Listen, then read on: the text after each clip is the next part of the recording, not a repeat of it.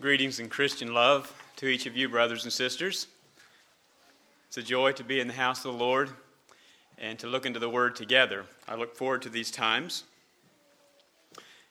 I also welcome those of you who are visiting with us this morning. It's good to see you here. I invite you to turn to James chapter 3 as we continue our study through the book of James.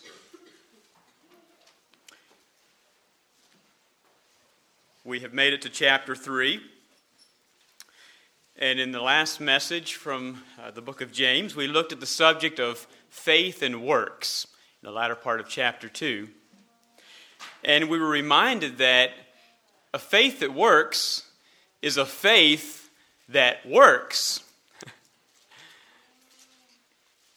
a faith that is actually physically doing something and revealing itself in the outer ways of life is is evidence that there is something alive and well within us. And immediately on the heels of that passage, James writes some rather harsh words about our terrible tongue. And you'll understand here as we read through this, and, and more than likely this passage is not new to you, but you'll be, be reminded once again that this is not pretty. and this won't leave you with warm and fuzzy feelings. And yet, his vivid word pictures and illustrations drive the point home to us again this morning. And that is a faith that works will be characterized by sanctified speech. A faith that works will be characterized by sanctified speech. And now the truth is, as we read through the first part of James chapter 3 here, you won't see a lot about sanctified speech. James is going to he's going to reveal to us the awful tendencies of our tongue. How terrible it really is. And he doesn't give us really many answers. And yet, sometimes it's the hard lessons that bring about the greatest lessons. It's the hard, it's the hard things in life. Things that really hit us in the face uh, that can teach us the greatest lessons sometimes. And perhaps this is one of them. And so we'd like to think this morning about dynamics of the tongue. And we will, we will look through verses 1 through 6. And then in a couple weeks, we plan to pick up uh, once again, probably in verse 6 and study through verse 12. Both of these messages will be on the same theme here of dynamics of the tongue. Follow along as I read our text for this morning, James 3 1 through 6. My brethren, be not many masters, knowing that we shall receive the greater condemnation. For in many things we offend all. If any man offend not in word, the same is a perfect man, and able also to bridle the whole body. Behold, we put bits in the horses' mouths, that they may obey us, and we turn about their whole body. Behold also the ships, which though they be so great, and are driven of fierce winds, Yet are they turned about with a very small helm, whithersoever the governor listeth. Even so, the tongue is a little member and boasteth great things. Behold, how great a matter a little fire kindleth. And the tongue is a fire, a world of iniquity. So is the tongue among our members, that it defileth the whole body, and setteth on fire the course of nature and it is set on fire of hell. We'll stop there for this morning. Dynamics of the tongue. In preparation for this message, I read that the average person speaks between 7,000 and 20,000 words each day. And as I, as I read that, I thought, well, wow, that's quite a spread. That's a very wide spread from 7,000 to 20,000. But then as I read a little further, I understood why. It said that, said that women speak 20,000 words a day and men 7,000. And then I understood, right? No, I don't mean to make, make light of that, but that is actually what the article said. And, and, it, and it said it's due to biological differences. I thought that was a kind way to put it. Due to biological differences. Be it as it may, however many words that might be 7,000 to 20,000 or anywhere in between we all have thousands of opportunities daily to encourage to edify or to tear down, to honor God or to dishonor God. We have thousands of opportunities each day. Think about it this way. In this past year, in this past year, if someone would have paid you $10 for every kind word you said, but also collected $5 for every unkind word you say, said, would you be rich or poor? You could think about it that way. Would you be rich or poor? $10 for kind words, $5 for unkind words. And there's probably money being exchanged every day. Would you be rich or poor? The fact is, each word we say reveals a little bit more about what's inside. Reveals a little bit more about what's inside of us. Uh, Jesus said, For out of the abundance of the heart, the mouth speaketh. Or you could say, Our mouth is the window of the soul. Or someone else has said, uh, The tongue is the tattletale of the heart. You see, you can't hide what's inside, but it usually comes out through our mouth. It usually comes out on that little thing called the tongue. As we look here into our text, let me summarize the first two verses of our text in this way, and then we'll look at them just a little bit more in detail. But verse 1 we will give an account for the words that we say. We will give an account for the words that we say. Verse 2 An important gauge of spiritual maturity is our speech.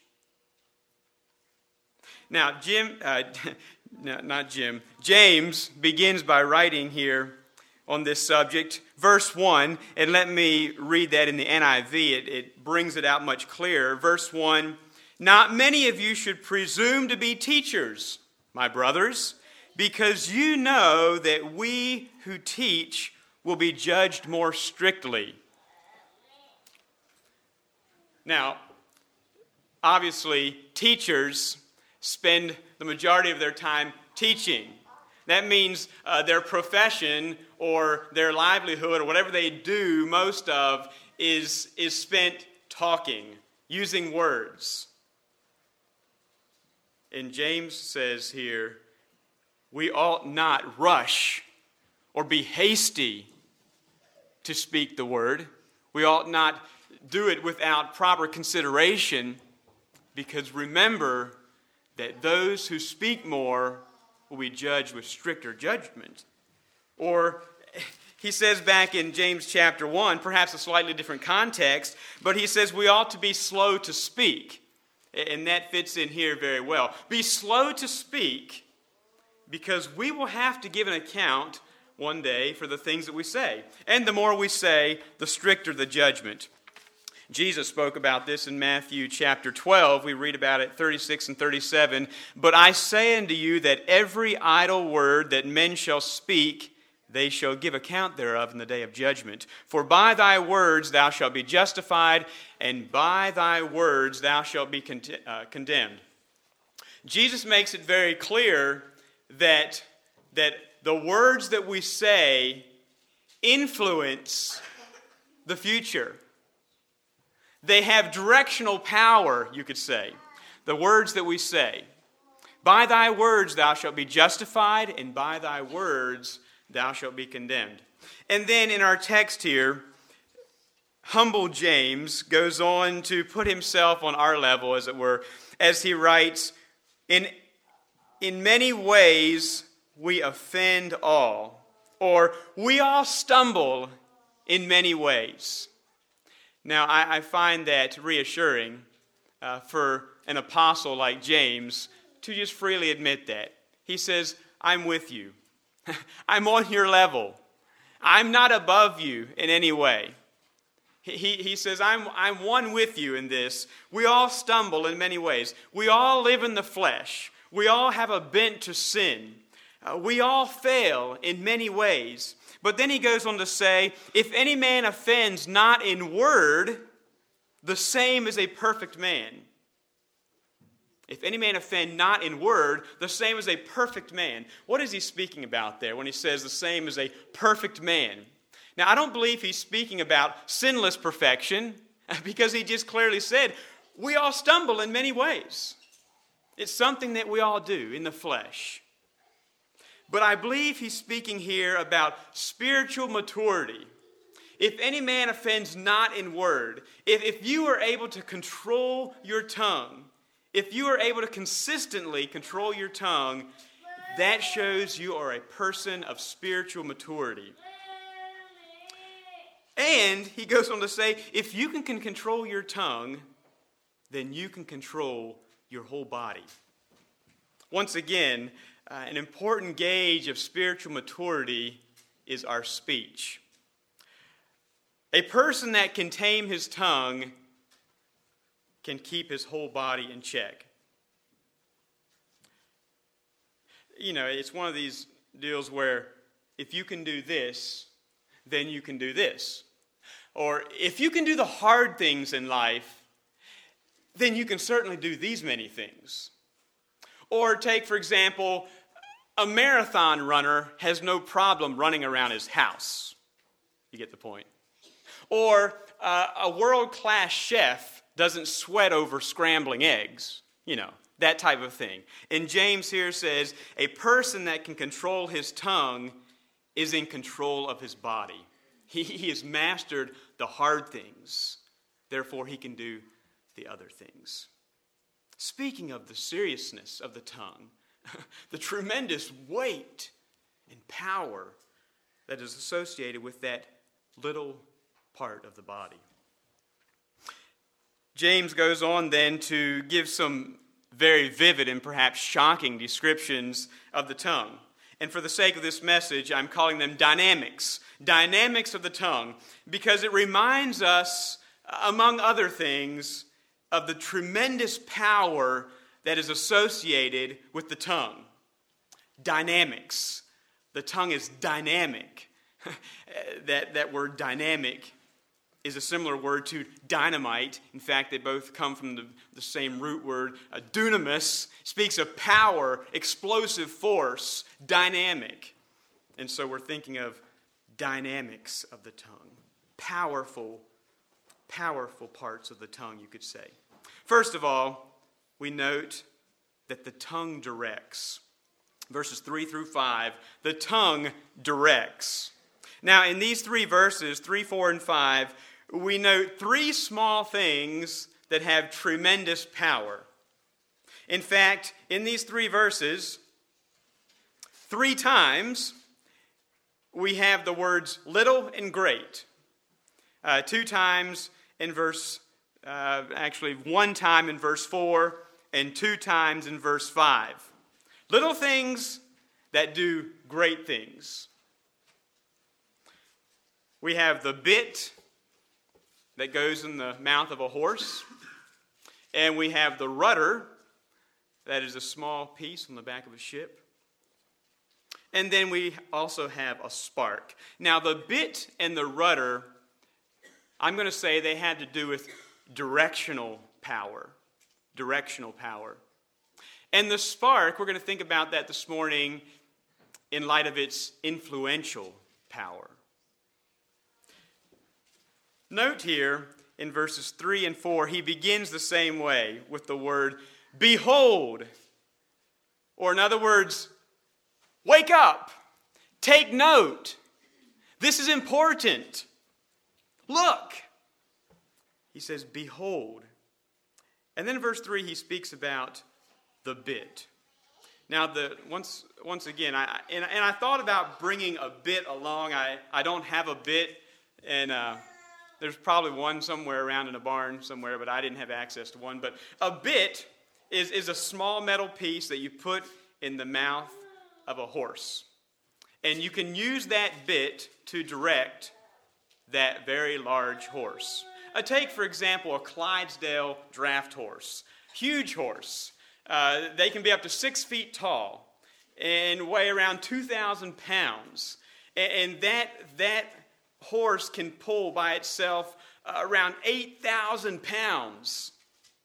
And yet, that huge horse that is just loaded with muscle can also run a mile in less than two minutes. Talk about brute strength and raw power, those, those big horses.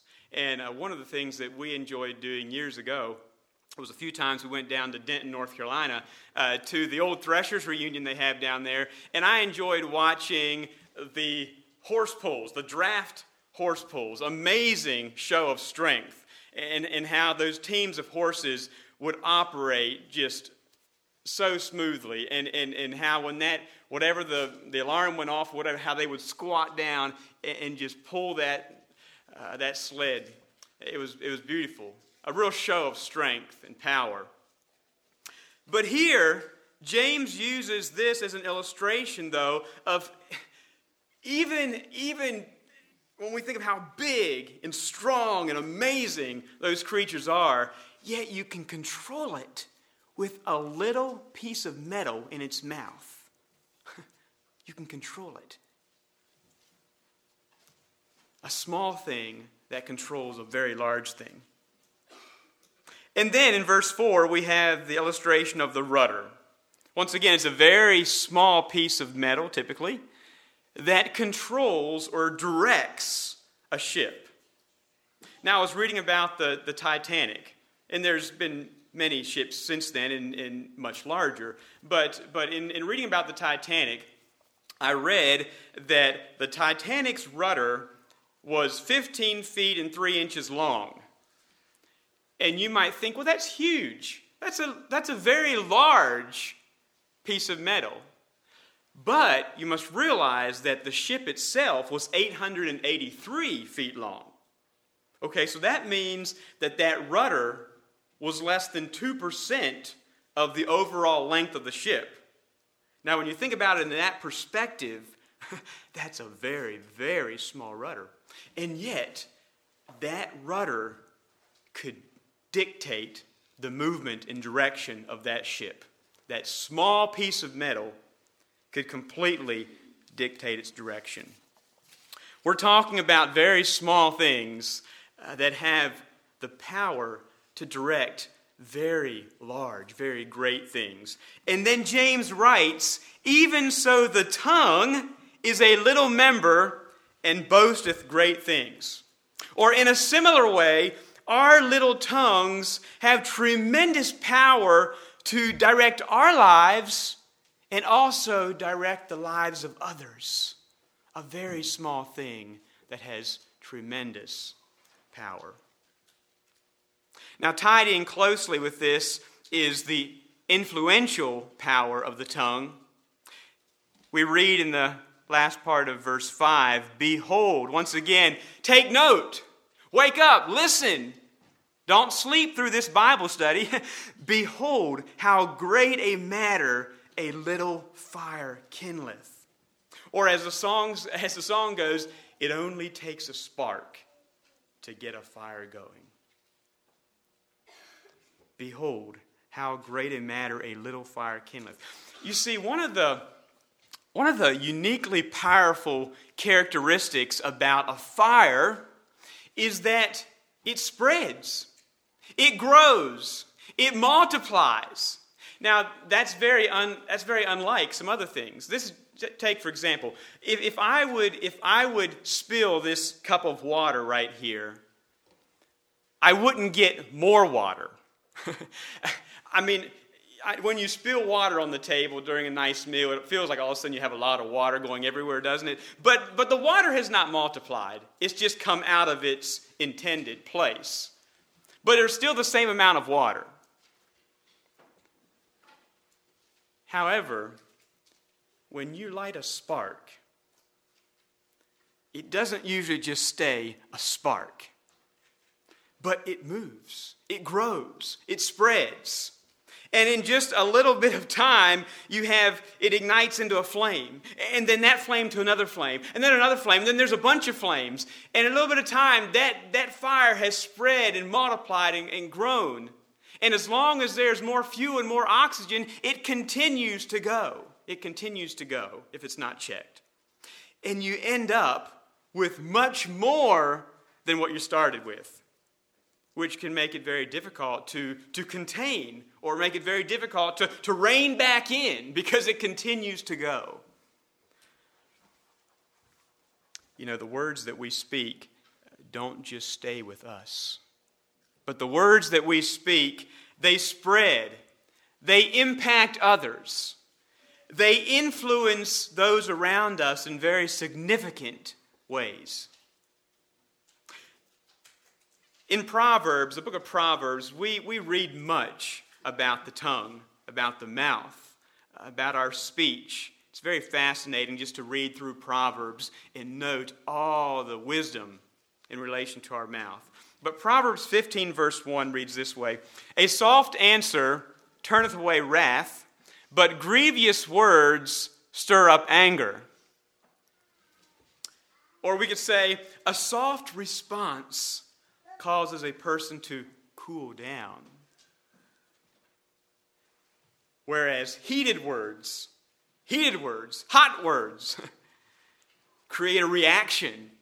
They cause people around to, to get hot under the collar, like it's been said, hot under the collar. That's the influential power of the tongue. Children, here's a little, a short little poem for y'all to think about. It's good for all of us to think about, but it sort of fits into the children family category. It helps remind us of the importance of what we say and how what we say can influence those around us, especially our younger brothers and sisters. I lost a very little word only the other day. It was a truly naughty word I had not meant to say. But then it was not really lost when from my mouth it flew. My little brother picked it up and now he says it too. That's a sobering thought, isn't it? It's a little bit funny, but it's, it's not funny to daddy and mommy. oh, be careful, little mouth, what you say. There's a father up above and he's looking down in love. Oh, be careful, little mouth, what you say. Our tongues have great influential power Proverbs 18:21 says, "Death and life are in the power of the tongue." May God help us to use our tongues to direct others in the way of life and not death. And so the first dynamic of the tongue is that it directs. Secondly, here, the tongue destroys. The tongue destroys. Verse 6 and the tongue is a fire. The tongue is a fire. Now, we saw that the tongue has directional power, and the tongue has influential power. And in this dynamic, we note very clearly that the tongue has destructive power.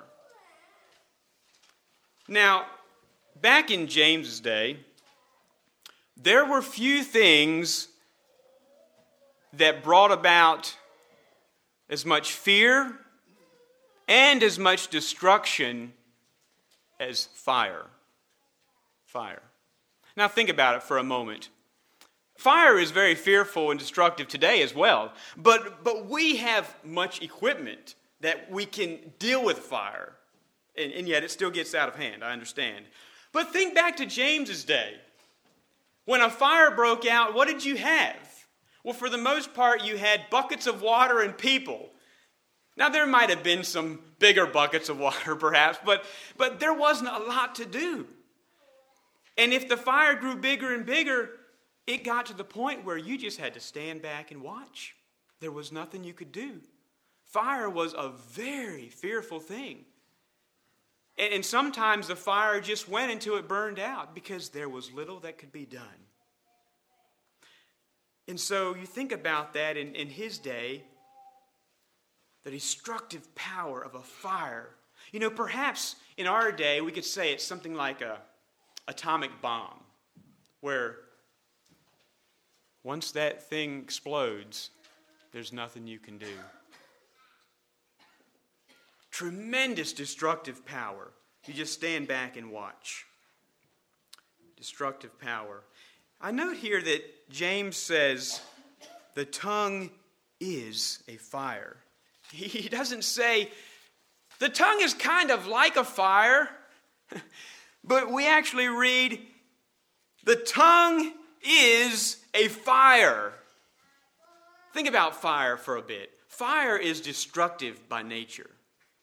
Even when a fire is started intentionally, and when you're going to keep an eye on it, and when it's even used for good, fire still scorches, and fire burns, and fire destroys, and fire blackens. Fire never leaves a pretty picture, it never leaves a pleasant smell. Fire always destroys. That's the nature of fire.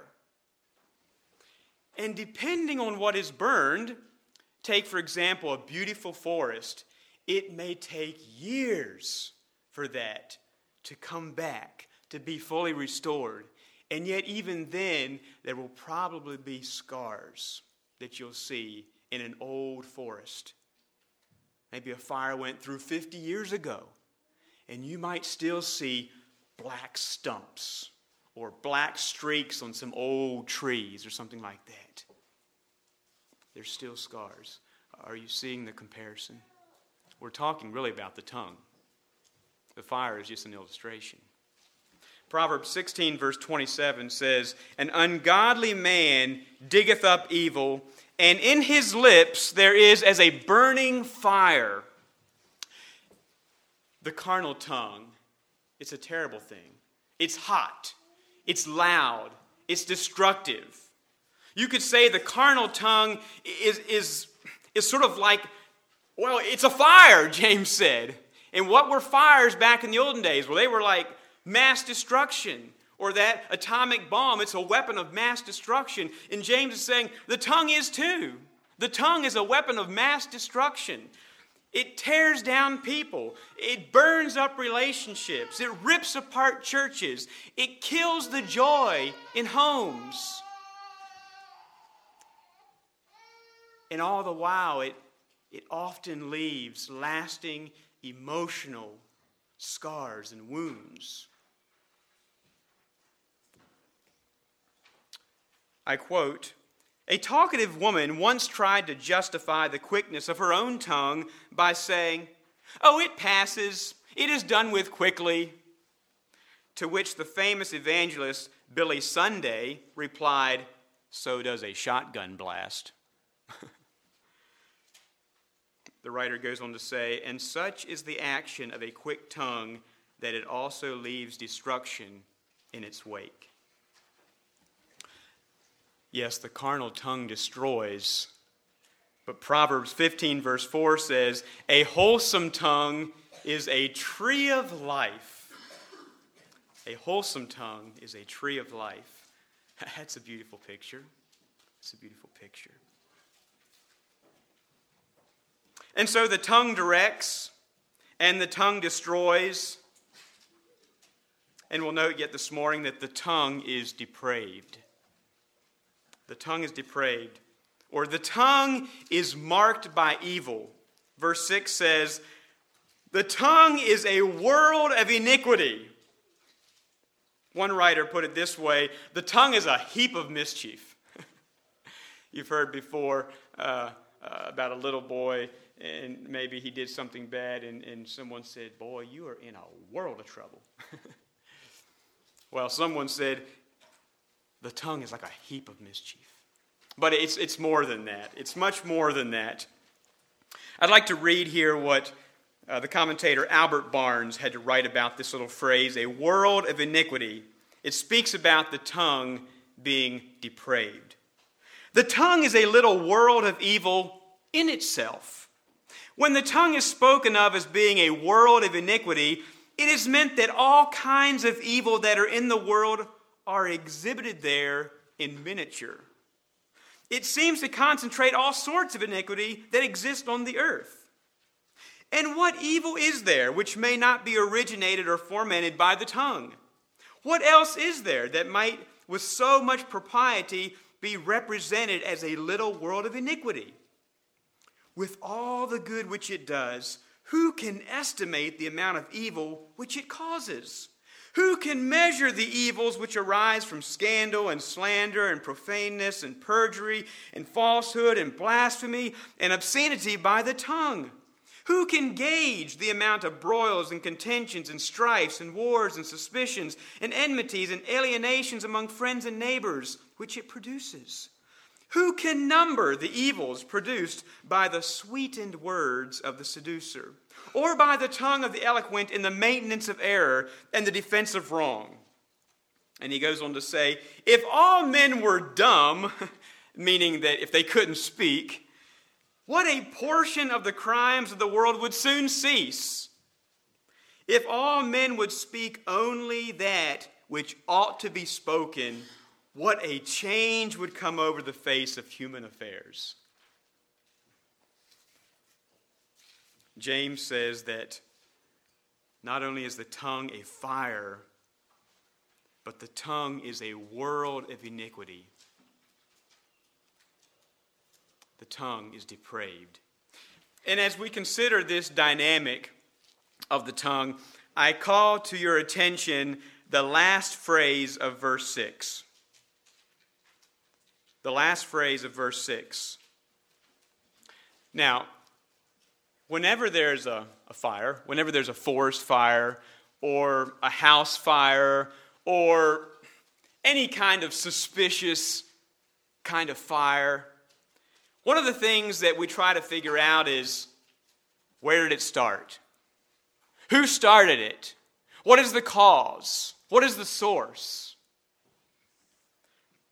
James writes that the tongue is a fire, a world of iniquity, and then he makes it very clear where it started. He says, It is set on fire of hell. It is set on fire of hell.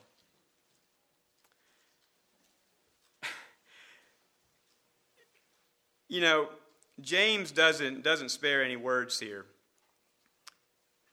Once again, just because the Apostle James was the half brother of Jesus, and just because he was known to be humble and kind and thoughtful and looked up to, doesn't mean that he beat around the bush or that he tiptoed around difficult situations. Not at all, but we know from our study already that, that James wasn't afraid to cut right to the chase. And the language that he uses in this verse in particular certainly makes us sit up and take notice. This is no little subject, this is no small thing. But James writes that our tongue is set on fire of hell. He is effectively stating that the fire we start. What am I saying here? The fire that is in our tongue, I'll put it this way, he's effectively stating that the fire that is in our tongue has actually been borrowed from hell. Or the heat and the corruption and the destruction that is a part of the tongue, that is a part of the, the carnal tongue, comes straight out of hell. Now, if this doesn't make you think twice before you speak, I don't know what will. It's that serious. Do you want that to be said about your speech? Do you want that to be said about your tongue? Now, as I've studied this passage, as I've looked at this phrase, it appears to me that James had a very specific picture in his mind. As he was writing this, let's think about it the word hell here. He says, The tongue is set on fire of hell. The word for hell here in this phrase is Gehenna. It's the Greek form of the Hebrew word which means the valley of Hinnom, or we could say uh, the valley of Gehenna. Let me just read here what one person wrote about this valley of Gehenna. The valley of Gehenna lies just southwest of the walls of Jerusalem. For centuries, the valley, which is basically a deep gorge, was used as a landfill, a place where trash was dumped, along with the carcasses of dead animals and also the bodies of executed criminals. A fire was kept burning in that valley to destroy the rubbish and filth. It was a place of filth, of rotting, burning garbage, maggots, and the constant burning flames. It was the city dump. It stank. It was awful. In fact, one writer wrote that were it not for the kindness of Nicodemus in taking Jesus' body and giving him his tomb, that's where Jesus' body would have been destined to go, there in the valley of Gehenna. And that is the picture, perhaps, that is in the mind of James as he is writing this. He says, The tongue is a fire, it's a world of iniquity, and it is set on fire of hell, or it is set on fire of Gehenna. Dear people, nothing good comes from hell. nothing good. But instead, it's, it's full of evil, it's full of suffering, it's full of destruction. That's what we know of hell. The wording he uses here implies a, a continual state of being. He says, It is set on fire. It's an ongoing thing. It is set on fire. You know, and as long as we are in this old body, we will struggle with the flesh. We will struggle with that old tongue. And, and we must struggle. As Christians, we must continue to fight it. But remember that the answer and the victory is not found in, in our own efforts. Not at all. You try to tame your tongue on your own, and you will fail. And perhaps you've tried that before. I have. I'm going to do better in that way. You remember what Brother Donnie said a few weeks ago about him and some other boys when they were younger? They tried to tame their tongue. What did they end up with? Just a bunch of black and blue marks, I think. it didn't work. They finally had to get to the root of the matter. And, and you know, we try to tame our tongue. I'm going to do better. Oh, I need to stop saying that. And we just can't do it. We can't do it. In fact, verse 8 here says, But the tongue can no man tame. But that phrase is not meant to sound as hopeless as it looks. no, because as I look at it, shining through that bleak phrase of the tongue can no man tame, we see the answer for our terrible tongue. No, no man can tame it, but God can. God can tame our tongue. With the aid of the Holy Spirit, we can have a tongue that is controlled and a tongue that speaks life. Praise the Lord. The Apostle Paul says, Thanks be unto God, which giveth us the victory through our Lord Jesus Christ. And so, when it comes to taming the tongue, the Christian's resolve must be not I, but Christ in me. God, you have to help me. I can't do this. I've tried many times. I need your help, Lord, to control my tongue because I can't. Someone has said just as temptation often enters the body through the eyes, sin often exits the body through the mouth.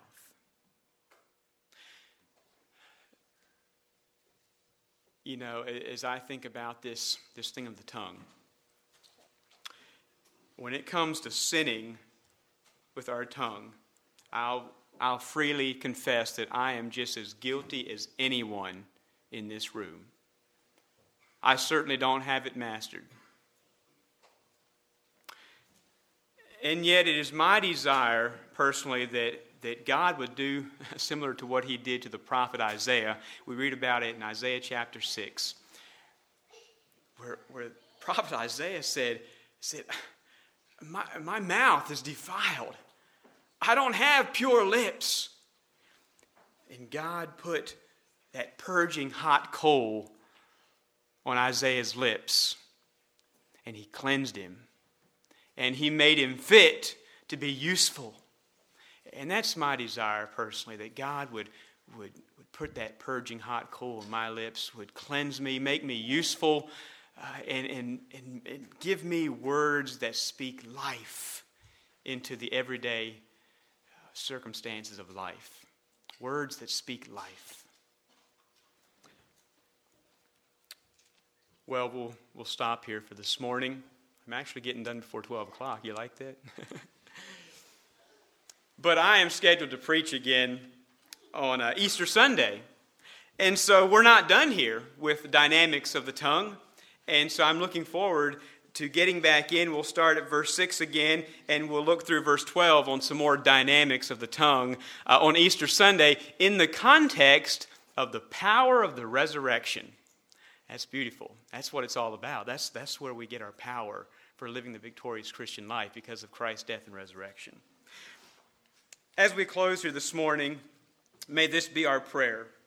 Psalm 19, verse 14. Let the words of my mouth. By the way, let's, let's all turn there. Let's all turn there and let's read it together. Let's do it that way. You, you probably know the, the short verse somewhat, but let's read it together as a way we, as we close this morning. Psalm 19 and verse 14.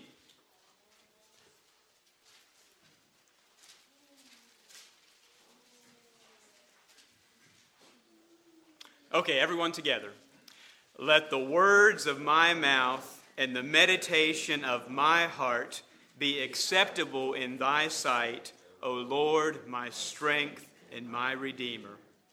And in that little verse, it, it, it clarifies various things.